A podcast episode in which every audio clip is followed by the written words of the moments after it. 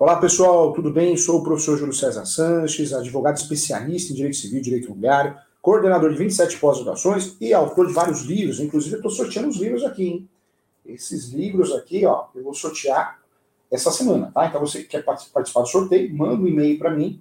O e-mail está aparecendo para você, é julio.professor.direito.gmail. Manda um e-mail para mim, o professor demora um pouquinho para responder, eu faço o sorteio. Manda o seu nome completo, número do CRES ou número da OB é, professor, mas eu não sou nem advogado nem corretor. Então, manda o seu RG, uma forma de identificar você, tá bom? De achar você. É, quem quiser marcar consultas, mentorias, o telefone e o WhatsApp do escritório, do meu WhatsApp profissional, é o 11 97. Deixa eu falar de outro jeito, fica mais fácil. 97685 3891. 97685 3891. Pronto. E siga o professor nas redes sociais, no Instagram. Meu Instagram é professor.julio.santos, tá bom? Vamos lá, vamos iniciar essa aula. Deixa eu mostrar hoje meu bonequinho que eu ganhei de um aluno. Olha que legal meu bonequinho, ó. Bacana, né? É o professor Júlio mais magrinho, né? Bacana. Eu olho pro bonequinho e falo, um dia eu vou ficar assim, né? Mais magrinho. Deixa eu pendurar meu bonequinho aqui, ó. Com muito amor e carinho, vem. Adorei. Presentão. Vamos falar de um tema muito importante hoje, que muita gente fala bobagem. E o que tem de advogado, advogada falando bobagem, aluno meu não fala besteira para cliente, não. Não fala mesmo não fala besteira para cliente, porque você, quando orienta errado, orienta mal, você está atrapalhando a vida da pessoa. Nós temos que ter muita responsabilidade no que falamos. O tema uso capião, eu sempre falo, nós temos mais de 36 espécies. Pena, que pena que na faculdade de Direito ensina 5, para exame da OB 5, 6. Como que você pode se dizer especialista se você só sabe 5 espécies? É muito pouco. Você deixa de conhecer espécies que podem ajudar o seu cliente. Uso capião de direito de laje, uso capião paroquial, uso campeão de vício documental, uso campeão pro labore. Então nós temos várias espécies omitidas pela graduação, omitidas pelos cursinhos, materiais de apoio para o exame de ordem, que na prática faz a diferença. Por isso eu sempre falo, seja especialista. Você que é advogado e atua em todas as áreas, pare com isso.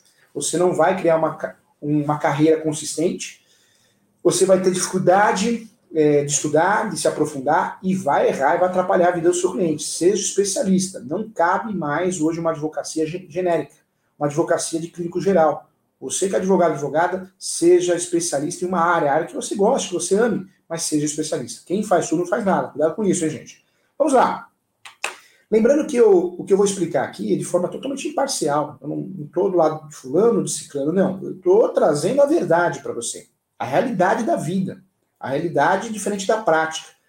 Eu falo isso porque é um tema muito polêmico. Tem muita gente que, quando eu, dou uma palestra na OB, no Conselho Federal, numa entrevista, muita gente fala: absurdo, é bandido quem faz isso. Gente, não, não estamos aqui para julgar. Cada caso é um caso, cada situação é, é uma situação. E eu sempre falo que eu advogo os dois lados, daquele herdeiro que não quer perder o imóvel e daquele é, herdeiro que quer fazer os capião para ter a propriedade. E essa é a função do advogado, assim como é a função do médico, ele não pode negar trabalho, ele tem que ajudar o seu cliente quando ele é contratado. E nós temos teses e contrateses, claro, para tudo. No Brasil nós temos 36 espécies de uso capião, quero lembrar também além das 36 espécies de uso capião, nós temos pelo menos três procedimentos, o judicial, extrajudicial e o procedimento chamado procedimento administrativo. Cuidado, tem gente falando bobagem. Lá no passado, se você pegar uma aula minha na TV Cresce, no Conselho Federal aqui, você vai ver que tem uso capião administrativo, onde eu mencionava na aula o uso capião, explicando que era um uso capião extrajudicial. Mas naquela época, né, gente, logo que surgiu o uso capião. Então, esse era o entendimento. Mas as coisas mudam. O entendimento hoje que o uso capião administrativo é uma coisa, e que para ser a REURB, e o uso capião extrajudicial é outra coisa.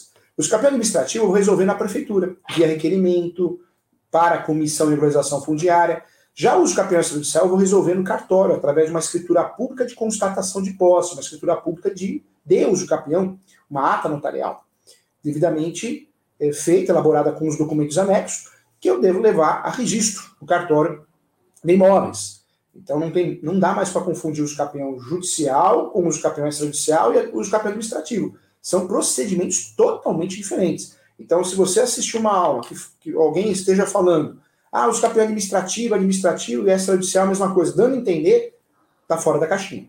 Não é um entendimento já há muito tempo, tá? São procedimentos diferentes. Nós temos 36 espécies de uso capião. Então, o uso capião de herança, nós não podemos escolher qualquer espécie. espécies que exijam a boa-fé, espécies que têm um limite de metragem, espécies que eu não possa ter outro imóvel no nome.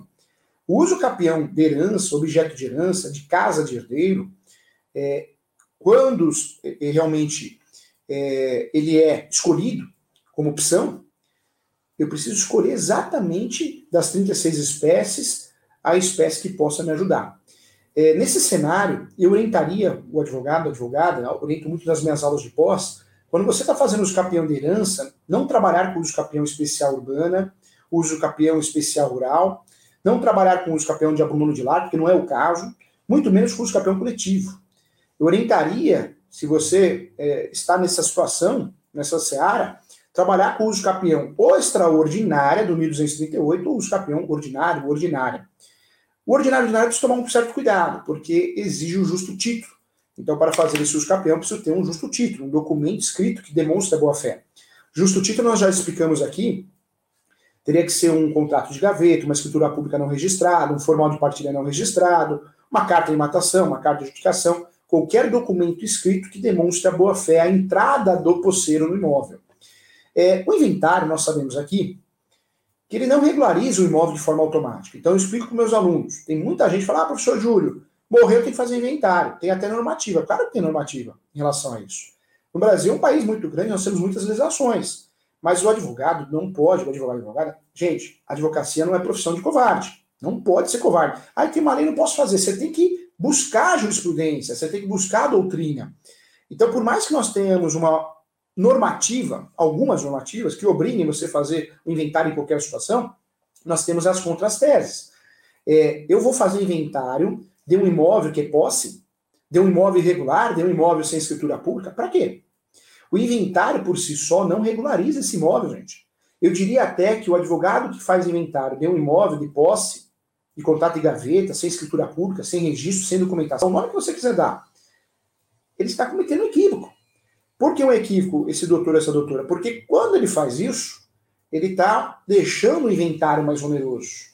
Nós temos o tributo, o ITCMD, tem outros apelidos por outros estados, que em regra é 4%, em alguns estados até mais, dependendo do multimor, que é o patrimônio do falecido da falecida. Então, além de gerar um prejuízo muito grande financeiro ao cliente, outro detalhe, gente.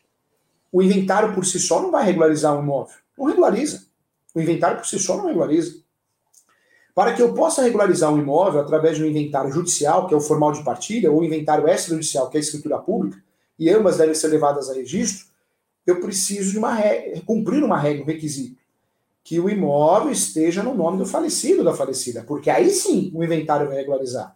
Porque eu vou chegar no cartório, no cartório de imóveis competente, e aquele imóvel vai estar no nome do falecido ou da falecida. Então, ao registrar o formal de partilha, que é o inventário judicial, ou escritura pública de inventário, o que, que eu estou fazendo? Eu estou transmitindo do falecido, do morto, da falecida, para os herdeiros. Herdeiros, meiro, meira. Então tem lógica. Agora pensa comigo, eu pego o formal de partida, vou pegar meu livro como exemplo aqui. Pego o formal de partida ou escritura pública, vou lá no cartório, fala, cartório, tudo bem? Ó, oh, registra para mim esse formal de partida, mas o cartório, a hora que vai olhar a matrícula, a transcrição, não está no nome do falecido, da falecida. Então esse imóvel jamais vai ser regularizado dessa forma. Tá? Então, cuidado, hein? Eu volto a falar. É, tem fundamento para tudo nesse país. Esse país aqui é um país que tem, ou país que tem lei, tem, tem código, mas nós temos aqui um país que não é totalmente positivado, positivista. Ou seja, ah, não só vou seguir a lei e ponto. Não. Nós temos a jurisprudência, nós temos a doutrina, e isso é relevante, inclusive nas sentenças inclusive a jurisprudência no que diz respeito ao Superior Tribunal de Justiça e ao Supremo. Então, cuidado, tá? Então, ponto que eu queria tratar aqui.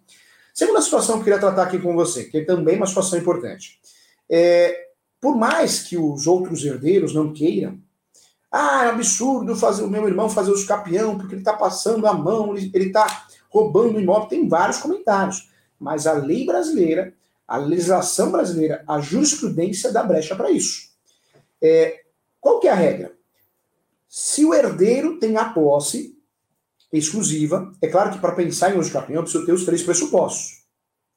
Não dá para pensar em uso capião em qualquer espécie, hein, gente? As 36 espécies, os três procedimentos, se eu não cumpro esse requisito aqui, ó. Três requisitos, três pressupostos. Posse, mansa e pacífica e ânimos domini. Se eu não consigo cumprir esses requisitos, eu não, não dá para mim cumprir esses requisitos, a posse, mansa e pacífica e ânimos domini, ó, de novo, hein? Posse, mansa e pacífica e ânimos domini. Se eu não cumprir esses requisitos, se eu não consigo cumprir, é, eu não posso fazer uso campeão. Não há que se falar em uso campeão, não posso pensar em uso campeão, porque não tem o que fazer. Não tem. Eu não, eu não posso buscar um uso campeão, uma vez que eu não tenho os pressupostos requisitos. Quando realmente eu tenho esses requisitos, eu cumpro esses requisitos, a posse, o lapso temporal, 5 anos, 10 anos, 15 anos. Lembrando que a posse é o lapso temporal, requisito obrigatório, e ele pode ser suprimido. Eu falo isso no meu livro Direito Imobiliário de AZ, minha doutrina. O, a posse, como que ela vai ser suprimida? Ou com a soma de posse, eu posso somar a minha posse com a, com a posse do meu pai, da minha mãe, falecido, meus avós, ou a posse de alguém que eu comprei, ou de outro herdeiro. Posso fazer isso, o Código Civil permite isso, a jurisprudência também. E eu posso também usar a posse complementar no decorrer do processo, conforme decisões do Superior Tribunal de Justiça. Então, a posse é uma situação fática. Eu posso ter posse direta, indireta ou alternada. Acho que eu sou um dos poucos doutrinadores no Brasil que traga o conceito da posse alternada. Posse alternada é tomar conta. Eu posso fazer uso campeão quando eu tenho a, a posse, de, de, qualquer forma, direta, indireta, alternada. Posso fazer uso campeão quando eu tenho também os pressupostos, posse, mansa e pacífico em ambos domini.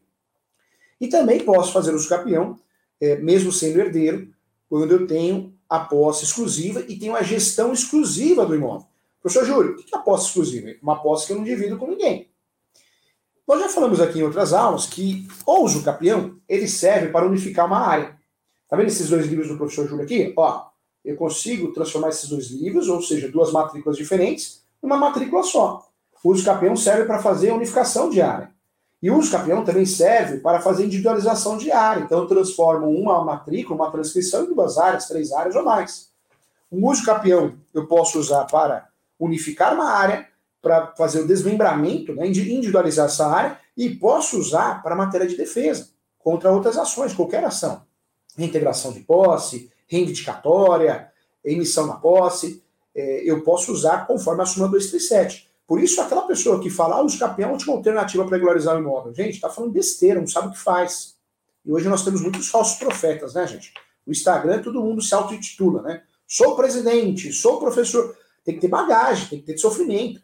O professor, ele ensina conforme o seu sofrimento. Tudo que eu passei, eu levo para vocês. Agora, você fez dois usos campeões na sua vida e você vai querer dar palpite é complicado. Todo mundo tem o direito de se expressar. Isso é importante. Mas você ensinar uma coisa que você mesmo não sabe, não esgotou o assunto, não sofreu, não tem experiência, é complicado. E aí eu vejo muita gente falando besteira no YouTube, no Instagram, e vejo no YouTube, não faça uso campeão. Vai fazer o quê? Vai fazer a adjudicação compulsória para ganhar e não conseguir registrar? Vai fazer demarcação de terras? Não, vai fazer uso campeão sim, senhor, sim, senhora. Ah, só faz uso campeão no cartório. Como que você vai fazer uso campeão de herança no cartório? O uso campeão no cartório, eu preciso ter todos os documentos, não pode ter emissão de litígio, é, preciso verificar se o cartório disso de imóveis não é conservador, preciso verificar se o tabelião de notas lá na escritura pública. Tem muitos detalhes, não é esse mundo, não. O pessoal viaja na maionese. Sem falar que, dependendo da situação, se eu conseguir fazer no cartório, pode ser que tenha uma, uma ação de nulidade do registro da escritura pública. Então, talvez eu precise instruir melhor esse processo, até pedindo o agendamento de uma audiência de instrução e julgamento. O uso judicial, gente, você pode usar ele como matéria de defesa. Ah, mas demora mais, demora mais, mas ele é mais eficaz. Você prefere comer uma comida no restaurante que sai na hora, miojo, ou prefere comer um, um belo de um prato gostoso que demora um pouquinho, mas ó, funciona? Então, uma opção sua. Talvez fazer uso campeão judicial, salvo situações, salvo exceções, no cartório é rápido, mas uma ilusão, porque depois vai ter a nulidade. Cuidado com o cartório, o campeão judicial não é o que venderam para nós, hein? Tem muita gente falando besteira no YouTube, falando besteira no Instagram, falando algo sem lógica. Eu não sei, o pessoal vive hoje em dia de, que é fama, né? Cala cada uma que a gente não acredita.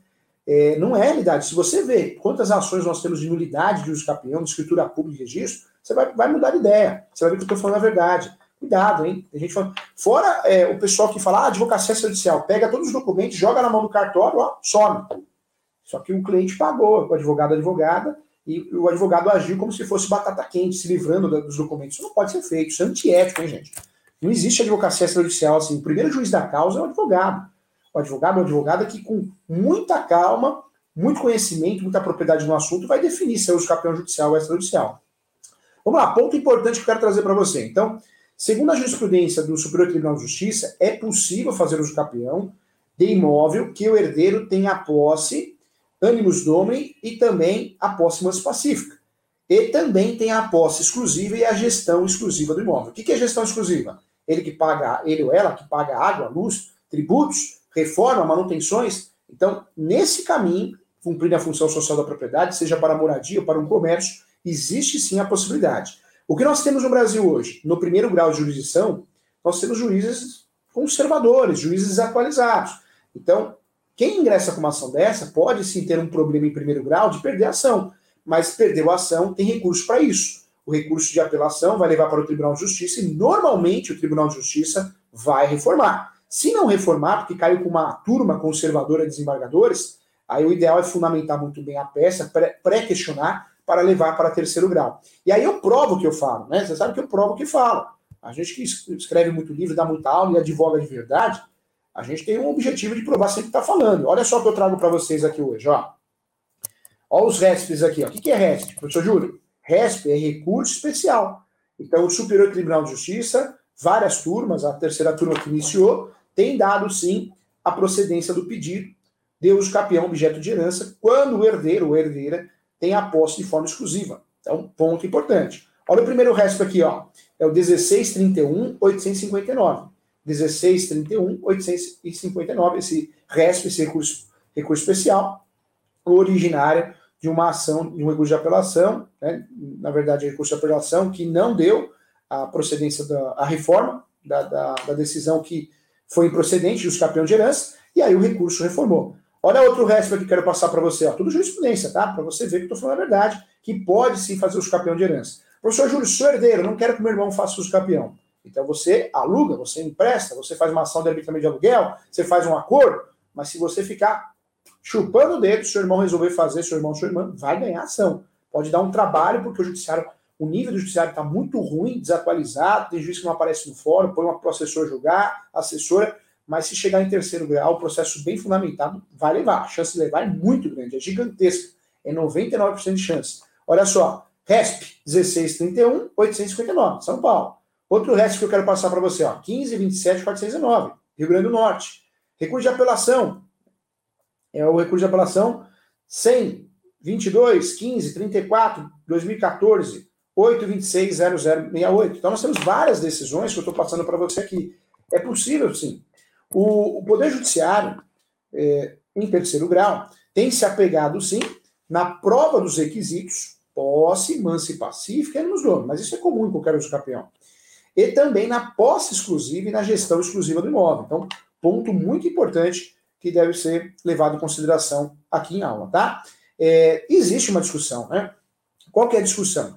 É, hoje existem vários entendimentos e vários pareceres nesse sentido. Que no Brasil tem se consolidado o entendimento que um herdeiro pode sim usucapir imóvel de herança, desde que seja preenchido todos os requisitos legais, nós já falamos aqui, os pressupostos, ou seja, é, que diz respeito de existir esse direito. Não significa que o herdeiro é, permanecer no imóvel, objeto de herança, por certo período, conseguirá automaticamente o uso capião. Está muito bem definido isso. É, inclusive, eu trago a decisão aqui para você. Então, não existe. Atenção aqui, ó. Professor, sou herdeiro, sou herdeira, estou no imóvel há 15 anos, 10 anos, 5 anos, 20 anos. Não existe uma transferência automática. O, não existe uso capião automático. Não é porque você tem a posse, você vai conseguir a transferência né, da posse para a propriedade, a transmissão a transformação, o termo que você quiser utilizar.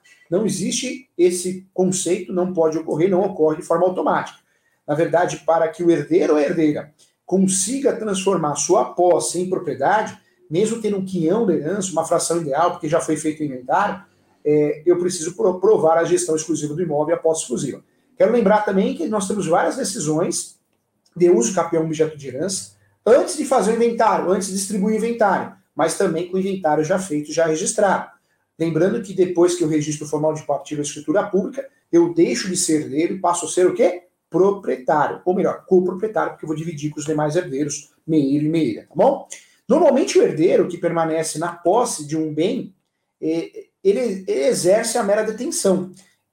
Essa é a tese de defesa e essa é é, é, a tese utilizada por muitos juízes que julgam improcedente essa ação, inclusive em segundo grau agora. Mas ficou muito definido hoje pelo Supremo e pelo Superior Tribunal de Justiça que a, a, gestão exclusiva do imóvel, que é pagar a conta e fazer as manutenções, ela retira a mera detenção. Tá? Então, fique atento em, em relação a isso. É, isso é muito importante esclarecer. Olha esse julgado aqui, ó. Isso quer dizer que, embora seja dono, como há outros proprietários, outros herdeiros, presume-se que estes apenas lhe deram uma permissão precária de ocupação, sendo que este pode ser revogado a qualquer momento. Então tá aqui, ó. Com efeito a partir do falecimento do autor da herança, o patrimônio transmite aos herdeiros, de modo que todos se tornam possuidores e proprietários, até que se faça a partilha. No entanto, o herdeiro que permanecer na posse de um imóvel objeto de herança não pode ficar à mercê dos demais herdeiros, principalmente quando estes simplesmente deixem de usar, dispor o gozar, gozar do bem, gozar do bem, inclusive criando óbice, é, óbices a abertura do inventário e a partida de bem. Então, nesse contexto, aquele que exercer a posse mansa e pacífica do imóvel objeto de herança, como se fosse dono exclusivo do bem, ou seja, gestão exclusiva, pelo prazo definido por lei, depende dos campeões que você escolheu, sem oposição dos demais herdeiros, deve ser considerado legítimo proprietário da coisa, visto que para tal fenômeno seja reconhecido é necessário o preenchimento de tais requisitos do artigo 1238 do Código Civil. Olha o que eu falei aqui, ó posse mansa pacífica do bem, posse ininterrupta por 15 anos ou 10 anos, moradia habitual, e, a, e dispensa o justo título e da boa-fé, tá? Esse, esse artigo de dispensa. E aqui, gente, nós temos julgados também, ó, é, outro julgado que eu trago para você aqui, olha o que diz a nossa ministra aqui, ó. Dessa maneira, basta que o herdeiro, possuidor, exerça a posse sobre o bem imóvel com ânimos dono. O que é ânimos? É a alma de dono, a vontade de ser dono. Lembra que eu falei sobre isso? Sem oposição de terceiros pelo prazo de 15 anos interrupto. Cuidado, 15 anos também. Para que assim haja o reconhecimento da, uni, da, do uso campeão extraordinária com a aquisição da propriedade pelo herdeiro. O entendimento já possui posicionamento favorável de duas turmas, a terceira e a quarta turma do Superior Tribunal de Justiça, mas os tribunais ainda possuem divergência. Então, é um tema polêmico, tem divergência, tem juiz que não está atualizado, mas se você levar isso a terceiro grau, a terceira turma e a quarta turma tem um entendimento pacificado nesse sentido. Então, muito importante isso, tá? Outro ponto aqui, uma decisão que eu queria trazer para você. Ó. Olha o que, que relato nessa decisão. De fato, trata-se de questão sensível que envolve institutos distintos, uso capião herança. E por que institutos distintos? Porque a posse é considerada um direito sui generis, sui generis, conforme anunciado 492 da quinta jornada de direito civil. Então, ponto importante, ponto relevante aqui. Vamos lá. Deixa eu, antes de abrir para as perguntas, deixa eu fazer um convite para você. Professor Júlio, quero fazer sua pós-graduação. Sou coordenador e professor dessa pós. Sou coordenador de várias outras também, graças a Deus, e isso até quanto durar. Né? Porque nós estamos no cargo de coordenação, mas é, tudo passa. Então, eu não tenho ego em relação a isso. Mas, fazendo a coordenação de 27 pós, hoje eu indico você fazer a minha pós na Escola Superior Universitária, por causa do preço. Tem muitos corretores de imóveis fazendo essa pós, muitos mesmo. Corretores que querem ganhar dinheiro, querem ter conhecimento e muitos advogados, tem, tem professor público, tem tabelião de notas. Então, nós temos já, estamos chegando a 2 mil alunos, gente. 2 mil alunos na minha pós direito imobiliário. Uma pós totalmente prática, online, que você faz, e o preço é R$ 950,80, se não me engano, ou o valor parcelado em 12 parcelas, e aí tem uma mudança. Olha o que aparece para você aqui, ó, vamos ver. www.portaleso.com.br, tá? Ó, tá aparecendo aqui, ó. www.portaleso.com.br pode, pode realmente entrar no site, tem vários cursos gratuitos com certificado, e se você tiver condições, tempo, cria essa estratégia. Uma pós online, você assiste a hora que você quer, tem plantão de dúvida, material de apoio, modelo de peça, modelo de contrato, maravilhoso. Eu convido porque o preço é bom e a qualidade é muito legal para a gente evoluir, né? Conhecimento nem rouba da gente. É o que a gente pode oferecer ao nosso cliente é o intelectual, né? Então nós temos que correr atrás do prejuízo, tá bom? Convite especial. De, novamente eu passo o telefone para você da, da mentoria, Professor Júlio, sou corretor, corretora, advogado, advogada. É, eu gostaria de entrar em contato com o senhor para poder marcar uma mentoria. Então, mentoria online ou presencial no escritório, tanto faz, você escolhe. O telefone vai aparecer para você também. Olha só. O professor não lembra de cabeça. Aqui apareceu, ó. 97685-3891. 97685-3891. Marca uma mentoria exclusiva online, o seu horário, tá bom? É, se você tem urgência, marca pelo WhatsApp do escritório ou 2061-5649 o DDD 11, 11 97 97685 3891.